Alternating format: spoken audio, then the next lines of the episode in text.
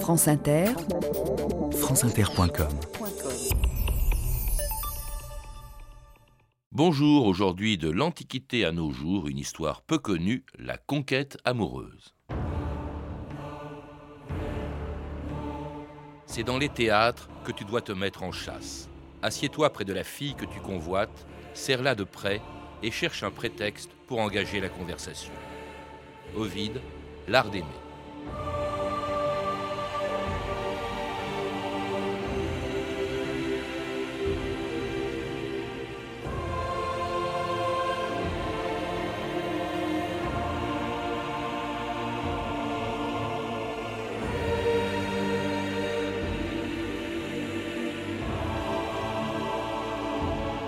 « 2000 ans d'histoire ».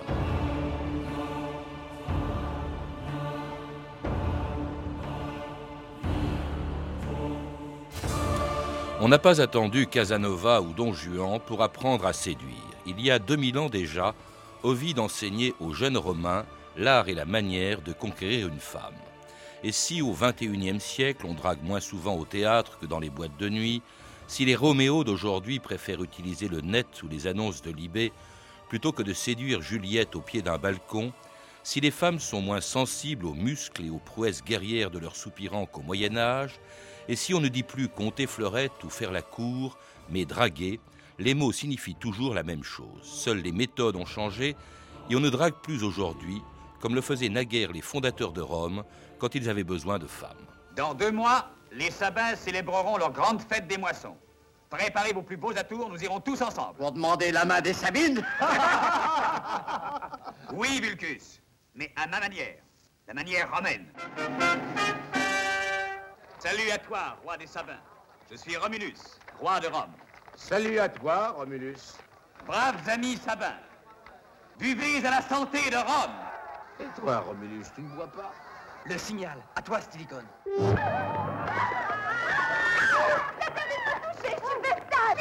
Très bien, dans ces conditions... Non !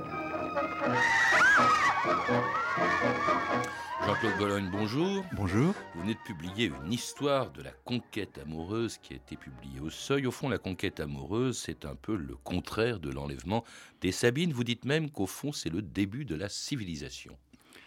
Oui.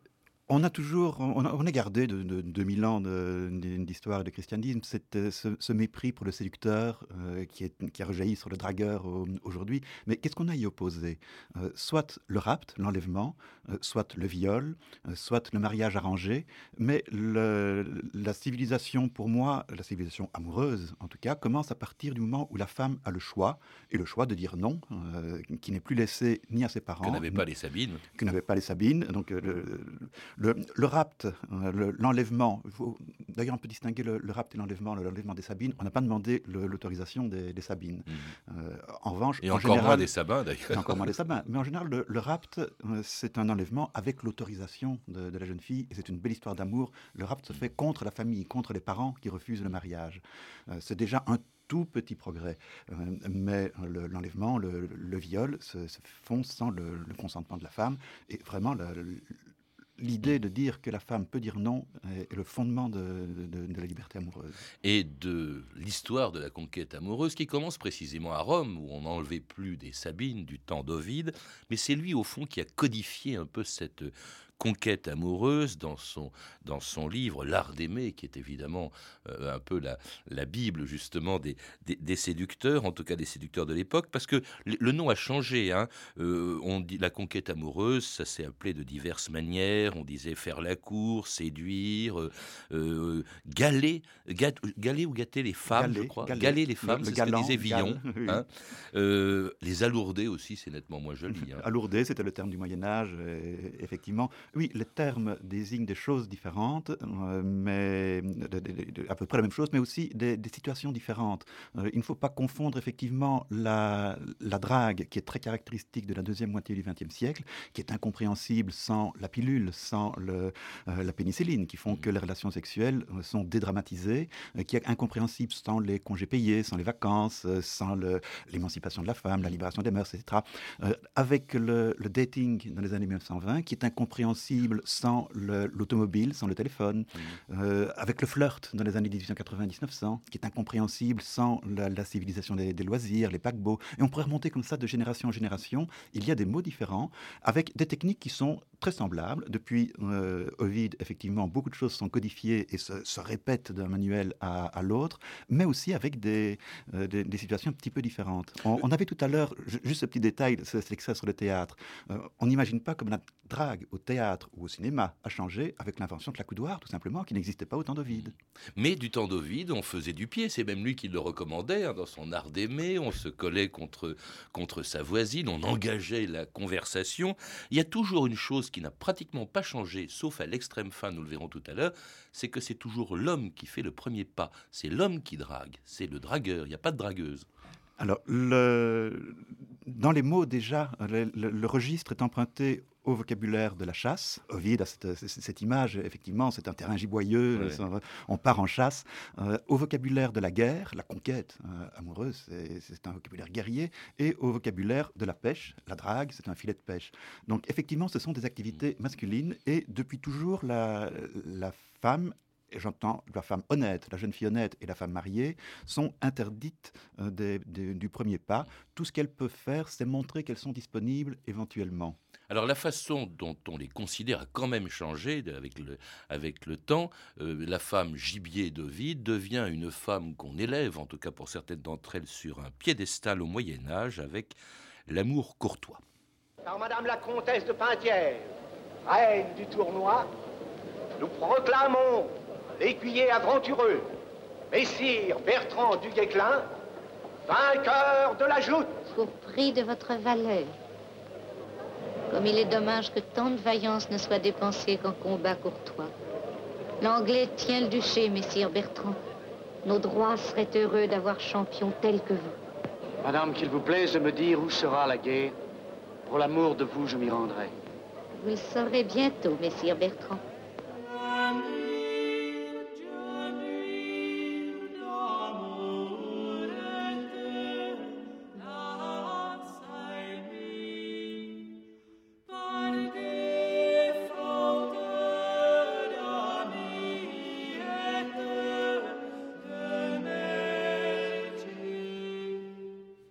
Je muire d'amourette, c'est une chanson du XIIIe siècle, de l'époque de cet amour courtois qui a quand même changé la donne, du moins pour certaines femmes. Elles sont, pour la plupart d'entre elles, pour beaucoup d'entre elles, pour les femmes de la haute noblesse, elles sont sur un piédestal. Oui, tout en étant que l'amour courtois s'adresse à une femme de condition sociale supérieure. Oui. Ce qui veut dire que, en fait, le respect qu'on leur doit, on le doit avant tout à leur rang. Et avec une femme égale, ou inférieure et naturellement inférieure, car la femme est naturellement inférieure à l'homme, même dans l'amour courtois, on a beaucoup moins de respect. Ce qui veut dire que le respect que l'on doit à la femme dans l'amour courtois est en fait une façon de cacher la profonde misogynie du chevalier qui respecte la femme qu'il aime parce qu'elle est supérieure socialement. Et inaccessible. Et inaccessible, enfin, dans le meilleur des cas, si je puis dire, inaccessible, c'est une suzeraine, c'est une femme supérieure socialement et souvent mariée, le plus souvent mariée, donc il ne faut pas qu'il y ait de relations sexuelles, effectivement, c'est un amour chaste. Et devant laquelle il fait ce qu'aucun homme ne faisait avant cette époque, c'est-à-dire il se met à genoux, parce que c'est le vassal qui se met à genoux devant le suzerain, la femme à laquelle il rend hommage. Je crois que c'est la première fois qu'apparaît ce mot, en tout cas dans les dialogues entre un homme et une femme, hein, mes hommages madame, mais ça vient de là, on rend hommage au suzerain. Oui, la femme étant supérieure socialement, tous les codes de l'amour courtois sont empruntés au code de la féodalité. On rend hommage à la femme, donc on est l'homme, le vassal de la femme. On s'agenouille comme on s'agenouille devant le suzerain. Le baiser qu'on lui donne est aussi le baiser d'hommage vassalique. Ce n'est pas le baiser profond. C'est ça le baiser sur la bouche, c'est à l'origine ça pas le baiser profond avec le mélange des langues qui lui est un baiser de courtisane. C'est totalement différent. Mais l'échange des souffles, le baiser sur la bouche, et je ne dirais pas l'origine, à l'époque de l'amour courtois, oui, il existait auparavant, bien entendu. Alors ça, c'est vrai pour les femmes de la haute noblesse, pour la duchesse ou la comtesse de Penthièvre, qu'on a entendu dans l'extrait de film. Mais alors, pour la paysanne, comment se passaient les choses, comment l'homme courtisait-il dans les villages, dans les campagnes, les femmes ? Alors là, il faut encore distinguer. C'est vrai pour la femme de la haute noblesse, à condition que ce soit avec un noble de condition inférieure, mais avec son mari, ce n'est pas du tout la même chose. Il n'y a aucun respect pour son épouse, dont on est le maître, chef et maître, oui, selon saint Paul. Lorsque un seigneur a une inclination pour une femme de condition inférieure ou une paysanne, il n'y a aucune précaution à prendre avec elle parce qu'elles ne peuvent pas connaître l'amour courtois. Et entre deux paysans, on a relativement peu de renseignements, mais on en a quelques-uns. Il y a des relations de relatif respect, je dirais, qui peuvent être beaucoup plus directes, mais qui connaissent déjà le cadeau symbolique, par exemple, la pantoufle, l'objet d'intimité, l'épingle qui porte effectivement le symbolisme de la flèche d'amour qui va percer, qui va piquer la femme. Donc il y a déjà une sorte d'adaptation de la mentalité courtoise à un tout autre niveau. Et c'est la première fois qu'on a des traces de déclarations d'amour dans des milieux populaires encore très, très, très faibles. Alors les choses vont changer. D'abord, il y a l'âge classique. Vous dites que l'âge classique, après le Moyen-Âge, c'est vraiment l'apogée, au fond, de l'histoire de la conquête amoureuse. S'introduit d'autres rapports entre l'homme et la femme, et notamment ça va introduire toutes les stratégies psychologiques. Par exemple, celle de piquer l'orgueil d'une dame en feignant de la mépriser, ou celle de piquer sa jalousie en courtisant une amie de la femme que l'on veut atteindre. Donc toute une série de stratégies qui font appel à toute la complexité de l'âme humaine et qui vont déboucher sur les grandes stratégies du XVIIIe siècle, de Laclos, des Liaisons dangereuses, de Casanova, etc. Oui, les libertins qui considèrent à nouveau la femme comme un gibier, tout juste bon d'ailleurs à collectionner comme le faisait Casanova, vous le dites, Don Juan, ou encore le Valmont des Liaisons dangereuses. Séduire une femme célébrée pour ses vertus morales, sa ferveur et l'éclatant bonheur de son mariage, baste que puis-je espérer de plus prestigieux? Je trouve quelque peu dégradant d'avoir devant soi un mari pour rival. C'est humiliant si l'on échoue et tristement banal si l'on réussit. N'espérez pas obtenir un quelconque plaisir de cette aventure. Au contraire. Sachez-le, je n'ai point l'intention de briser aucun de ses préjugés antiques. Je veux qu'elle se cramponne à son Dieu, à la vertu et à la sainteté du mariage, tout en étant incapable de dominer son cœur.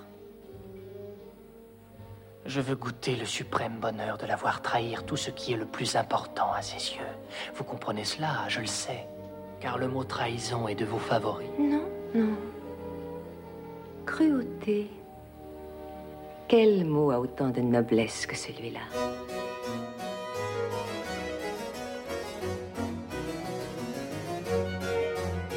Alors avec le Valmont des Liaisons dangereuses, Jean-Claude Bologne, là, ça n'a plus rien à voir. La conquête amoureuse, on l'a fait pour la conquête, c'est la fin même. L'objectif, c'est ça, c'est même plus le moyen d'arriver à ses fins. Oui, l'idéal est de montrer qu'on est un parfait connaisseur de l'âme humaine et de l'âme féminine, donc que l'on peut en jouer comme un virtuose joue d'un instrument, et finalement concrétiser cette conquête. Oui, c'est important, d'une part, parce que c'est une satisfaction des sens, mais on peut se fournir la satisfaction des sens autrement, et surtout parce que cela prouve qu'on a gagné, qu'on a vaincu. Mais le langage employé est un langage guerrier. Est un langage extrêmement guerrier à l'époque, oui. Oui. La conquête, rendre les armes, tout ça, oui. Mais effectivement, ce qu'on trouve dans les grandes stratégies du XVIIIe siècle, c'est une façon détournée de déclarer son amour ou de prouver son amour qui n'a rien à voir avec l'amour. On était dans les liaisons, les liaisons dangereuses. Cette scène centrale où Valmont fait la charité à un pauvre dans un village en sachant qu'il est observé par un espion de la présidente de Tourvel, que ça lui sera rapporté et que du coup elle va s'intéresser à lui. C'est tout à fait typique de ces nouvelles stratégies. On ne déclare pas sa passion parce que ça peut heurter les sentiments, ça peut heurter de face, de front les sentiments de la femme, mais de façon détournée, on attire son attention sur le personnage du séducteur et on le présente sous son meilleur jour. C'est un jeu, hein. Mais c'était un livre, est-ce que c'était la réalité ? Alors, on trouve de ce genre de stratégie dans la réalité. Oui, je pense par exemple à Mirabeau qui se fait passer pour l'amant de la duchesse de Lamballe pour conquérir une jeune personne et qui monte tout un scénario au bal de l'opéra où il fait déguiser un de ses amis d'ailleurs, mais pas une, en duchesse de Lamballe et une amie en Marie-Antoinette. Et il monte toute une petite pièce de théâtre indirecte pour montrer qu'il est bien placé pour séduire une jeune femme. Ça se termine dans un grand scandale.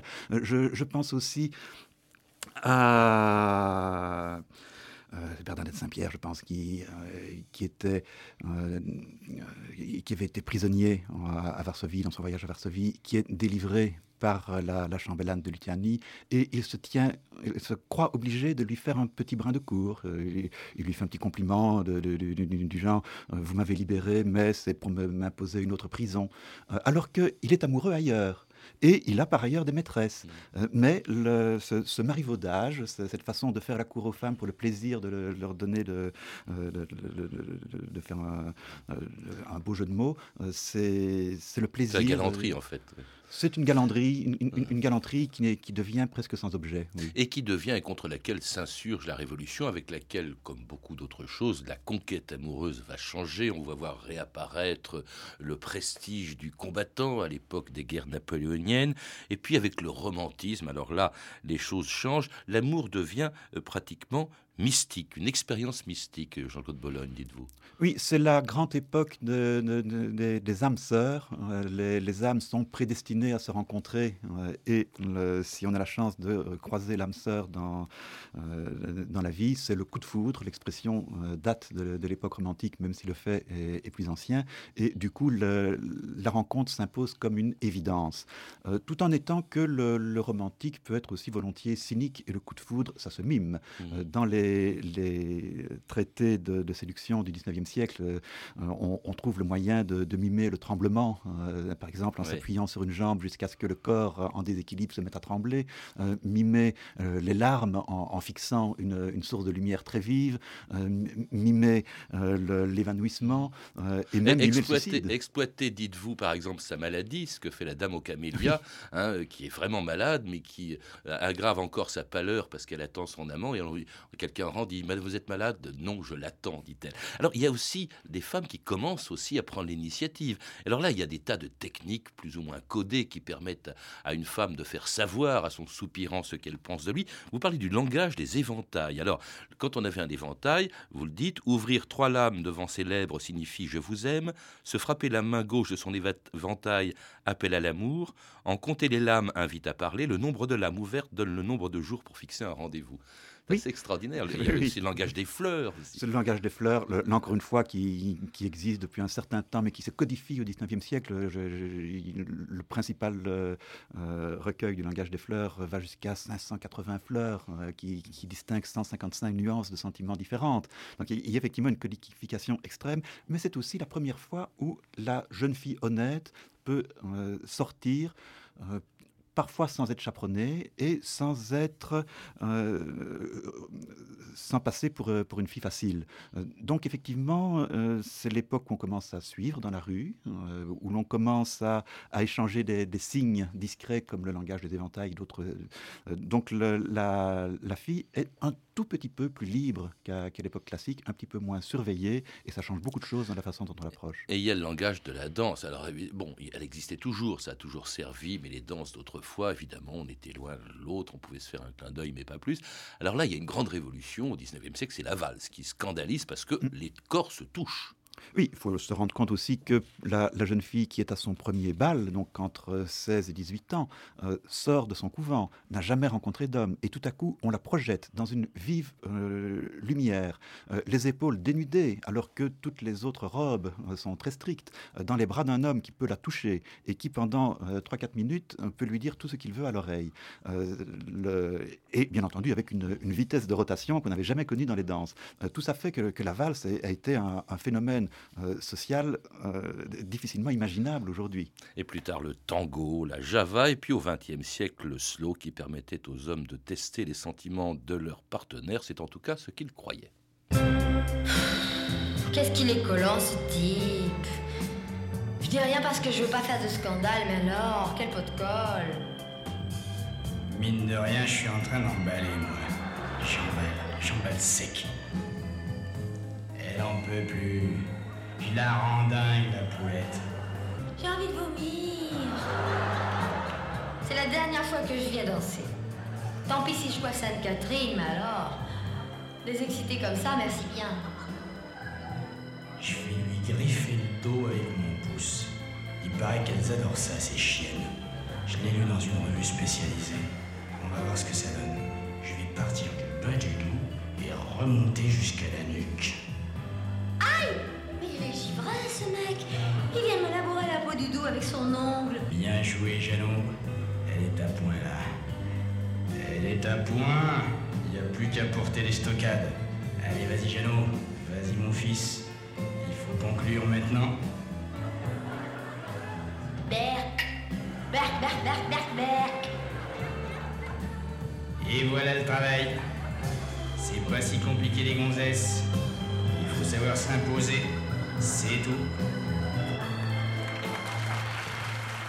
Ladra, Guy Bedos et Sophie Domi en 1972. Dans votre très sérieux livre, Jean Bologne, vous y consacrez quand même une page. Alors c'est révélateur, ça, du XXe siècle. C'est un bouleversement, le XXe siècle, dans l'art de la conquête amoureuse. D'abord parce que après la Première Guerre, les hommes et les femmes se retrouvent à égalité.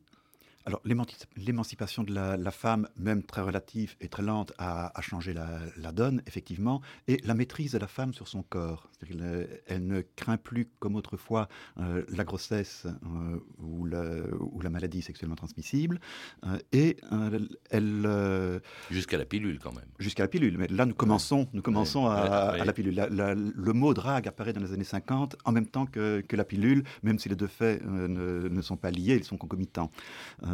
Donc, à partir du moment où la relation sexuelle perd ses dangers historiques, ses 2000 ans de dangers historiques et plus, on perd la distinction entre, ou on perd progressivement la distinction entre séduire pour la bonne cause, c'est-à-dire le mariage, ou non. On peut séduire une jeune fille pour une nuit en gardant ouverte la perspective du mariage. Il y a 100 ans, ce n'est pas possible. Si on séduisait une fille dès le premier soir, ça voulait dire que c'est une fille de mauvaise mœurs et ce n'est pas la femme qu'on allait épouser. Donc il y a un autre regard que l'on pose sur le premier pas, sur la première relation, qui peut être relation sexuelle et débouchée par après sur mariage, relation. Et un premier pas que cette fois-ci font ouvertement les femmes. L'homme perd un peu son rôle d'initiateur et puis les femmes peuvent se montrer parfois aussi directes que les hommes dans le nouveau langage et sur les nouveaux lieux de la conquête amoureuse. France Inter, José Cétien, le 13 juillet 1985. Le Journal du dimanche publiera demain un sondage amusant sur les Français et la drague. Une information qui intéressera à tous ceux qui, au bord des plages, goûtent cette année au plaisir de la drague. Ils trouveront dans cette enquête les meilleures recettes pour trouver l'âme sœur. Dites, ça vous dirait d'aller tirer un petit coup avec moi à l'hôtel ? Ça va pas, non ? Bon, j'insiste pas. Pas possible ! Tu vas faire toute la plage ? À la longue, ça risque de marcher. Oh, dans le fond, c'est lui qui avait raison. Les vacances, c'est la liberté. Oh, je suis conne de pas avoir accepté. Si j'ai envie, je vois pas pourquoi je dirais pas à un mec. Dites, ça vous dirait d'aller tirer un petit coup avec moi à l'hôtel ? Vous êtes gentil, mais... Il est fatigué. Je ne vois pas pourquoi je me paierais une fille vénale, alors qu'en cherchant un peu sur la plage... Gros salaud, bandit, sale type. Vous fâchez pas, c'est logique. Oh, je suis conne de ne pas avoir accepté. Elle peut le dire. Maintenant, c'est trop tard. Eh oui.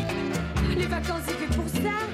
Si c'est demandé gentiment... Bah voyons. Oh, je suis conne de ne pas avoir accepté. C'est fini.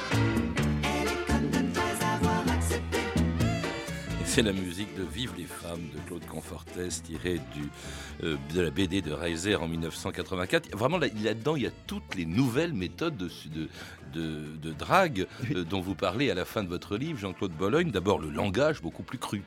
Oui, et surtout ce chantage de la libération. Si on n'accepte pas les avances d'un homme, c'est qu'on est coincé, et une sorte de chantage de sentiments là, qui effectivement a marché à une certaine époque. Je ne dis pas à toutes les époques, il y a une sorte de retour de bâton dans les années 90, où le macho, au contraire, a eu plutôt mauvaise presse, où d'autres modèles se sont mis en place, notamment le modèle du Allô Maman Bobo de Souchon, l'homme que l'on plaint et qui qui drague en se faisant plaindre parce qu'il réveille les sentiments maternels de la fille. On ne tient plus compte du physique, comme pour Gainsbourg. On est séduit par la maladresse de Woody Allen, effectivement. L'homme change. Il y a aussi les lieux, hein, on l'a entendu. Il y a l'importance, évidemment, des clubs de vacances. Vous parlez même d'un club, l'UCPA, hein, l'Union Nationale des Centres Sportifs de Plein Air, qui devient un coup par an. Hein, c'est assez extraordinaire. Mais vous le dites aussi, au fond, le macho revient. Hein. On l'a ridiculisé avec Aldo Macion, on a encensé Souchon, Gainsbourg, etc. Et voilà que le macho revient maintenant. Et alors c'est un phénomène effectivement qui depuis une dizaine d'années revient par les banlieues, qui revient par Internet. Et il y a des choses qui font un peu dresser les cheveux sur la tête, des techniques de drague, de séduction qui reprennent un vocabulaire agressif extrêmement ancien. Il faut tomber les poulettes, il faut tirer un coup la nuit, cette nuit, des comportements de muflerie qui reviennent, ne surtout pas payer le verre à la fille parce que c'est se mettre en état d'infériorité par rapport à la cible.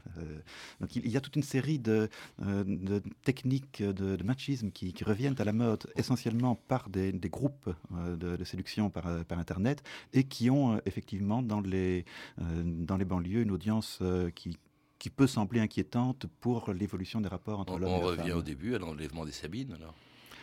On revient, oui, on revient aussi à la façon dont les preux chevaliers traitaient les bergères au Moyen-Âge.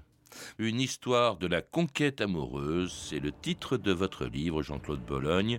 Merci d'être venu. C'est un livre publié au Seuil dans la collection L'Univers historique. Et puis vous venez également de publier Qui m'aime me suive, dictionnaire commenté des allusions historiques, chez Larousse dans la collection Le souffle des mots. Vous avez pu entendre des extraits des films suivants: L'enlèvement des Sabines de Richard Potier chez UGC Vidéo, Du Guesclin de Bernard de Latour, édité en cassette par TF1 Vidéo, Les Liaisons dangereuses de Stephen Frears, disponible en DVD aux éditions Warner Bros. Vous pouvez retrouver toutes ces références par téléphone au 32 30, 34 centimes la minute, ou sur le site franceinter.com. C'était 2000 ans d'histoire, la technique Aveline Carmois et Henri Bérec, documentation Emmanuel Fournier, Claire Destacan et Franck Olivard, une réalisation de Anne Kobilac.